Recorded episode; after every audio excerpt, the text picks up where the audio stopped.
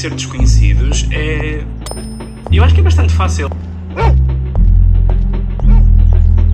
Se fingirmos que nós somos casas, toda a gente gosta de ver numa casa que tem janelas para entrar luz. Então eu acho que conhecer desconhecidos é adicionar janelas à tua casa, porque assim entra mais luz em ti. No entanto, se conheces alguém que acabas por não gostar, tu podes só fechar essa janela, porque é o que tu fazes quando entra frio, por exemplo. Portanto, eu acho que não. Acho que as pessoas associam uma responsabilidade demasiado grande ao conhecer pessoas e ficam nervosas e tudo. E eu acho que não faz sentido, porque se não gostares, tu podes só fechar a janela.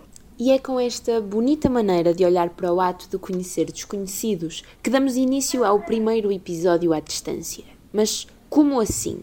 Bom, quantas pessoas conhecemos das redes sociais que não conhecemos realmente? As suficientes para eu ter achado que isto podia funcionar desta forma. Fiz um scroll aleatório, escolhi uma cara e vim conhecer a careta. E ainda bem que o fiz, em semana importante como esta.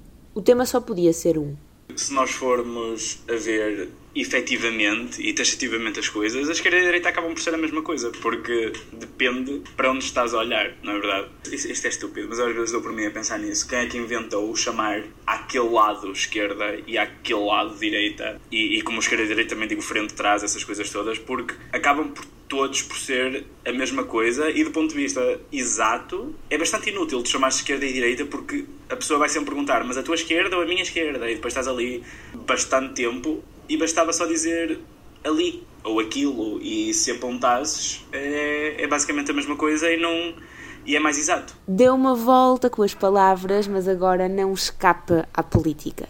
O que é que o nosso alvo faria se, no domingo, num cenário absolutamente hipotético, o elegessem como Presidente da República? Uh, opa, a primeira coisa que me lembrei, na verdade, foi rir-me bastante na cara do André Ventura e eu acho que só ficava a fazer tipo Nelson dos Simpsons, aquele risinho haha, e estar a apontar para ele durante muito, muito tempo. Para ele e para todos os fãs, porque merecem todos esse riso eternamente. Eu agradecia e até de agradecer, não é? Às pessoas que por alguma razão me, me conheciam. Porque assim, não deve ser muito difícil eu ser eleito, porque há a quantidade de abstenção que nós temos, as três pessoas que vão votar, é possível que duas delas votem em mim, não é? Opa, e depois recusava. E agora, numa hipótese mais possível, se Portugal parasse para o escutar durante um minuto, o verdadeiro minuto de antena, eu acho que tentava dividir o minuto entre dois temas. Número um, dizia: opá, deixem de ser estúpidos e fiquem em casa. Vocês nem querem assim tanto ir passear. Nós somos uma sociedade tão sedentária. Opá, usem o sedentarismo agora. Sempre que, era preciso, que não era preciso ser sedentário, que não deviam ser, vocês eram. Porque agora toda a gente se lembrou de sair só porque não se pode. Em segundo lugar, eu acho que ia dizer às pessoas de género: Amigos, é assim, vocês estão, em, em toda a história da humanidade, vocês estão na era em que é mais fácil obter informação lógica, informação verificada, informação correta. Porquê é que vocês acreditam na cena que os pseudofachos vêm dizer? Vocês podem verificar o plano de todos os partidos. Não é assim tão difícil perderem 5 minutos da vossa vida a abrirem, nem que leiam na diagonal, mas tipo, leiam. Pensem um bocadinho além do vosso ódio. E acho que era isto que falava no, no primeiro minuto. Se bom que um minuto era muito pouco.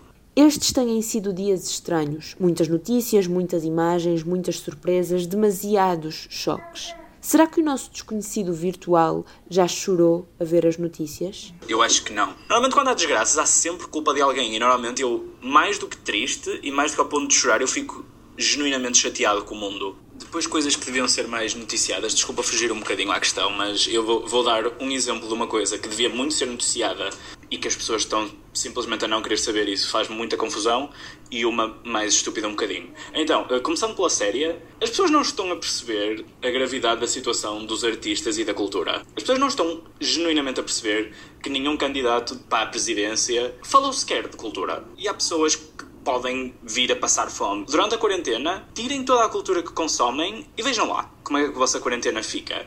E também para aparvalhar um bocadinho nas temáticas mediáticas. Eu, eu acho genuinamente que se devia fazer uma reportagem sobre reality shows do género Big Brother e do quão vazio é mesmo. Vamos fechar numa casa pessoas que nós sabemos que vão discutir para nos divertirmos a ver basicamente o princípio de colocar animais que nós sabemos que não se vão dar bem dentro de uma jaula e vê-los à porrada uns com os outros. Só que nós fazemos isso com pessoas e eu acho que isto de estarmos a olhar de fora e a divertir-nos com os conflitos dos outros é só um tanto macabro e um tanto animalesco. Eu acho genuinamente estúpido porque é, que, porque é que isto se tornou uma cena. É mesmo a este ponto que a sociedade quer chegar? Isto é que é a evolução? Aproxima-se um fim de semana importante, decisivo.